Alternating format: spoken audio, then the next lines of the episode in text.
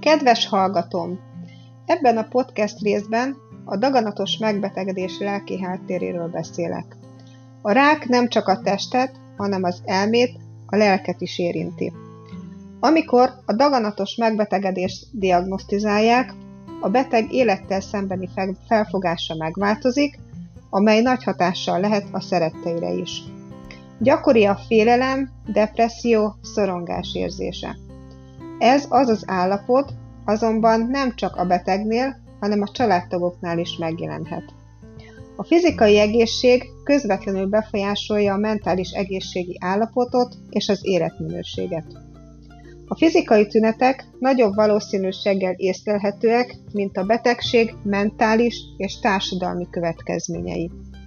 A rák diagnosztizálása, kezelése mély fizikai, érzelmi, szociális, foglalkozási, pénzügyi stresszolokkal jár, a szorongás és a depresszió tüneteinek megjelenésével.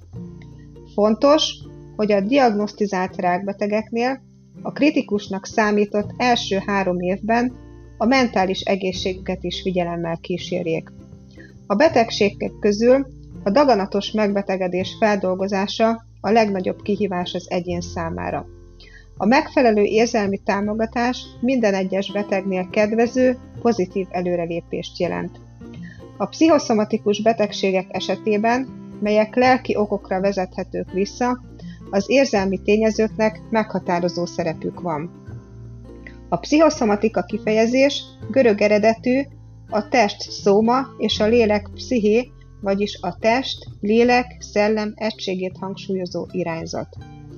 A pszichoszomatikus gyógyászat a testi, lelki, szellemi, szociális és társadalmi kölcsönhatásokat is figyelembe veszi a betegség okának, lefolyásának és kezelésének meghatározásakor.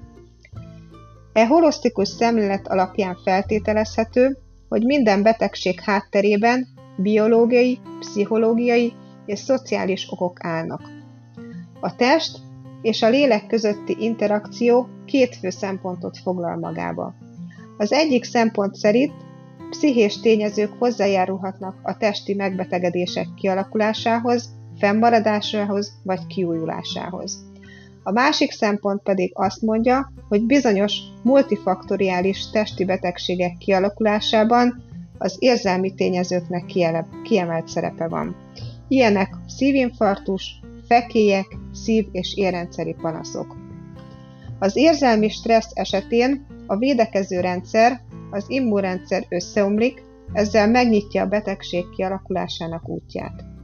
A pszichoszomatikus betegségek leggyakoribb megjelenési formái gyomor, nyombélfekély, vastagbélgyulladás, nőgyógyászati megbetegedések, asztma, infartus, alvászavar, evészavar, szív- és érrendszeri panaszok, bőrbetegség, magas vérnyomás.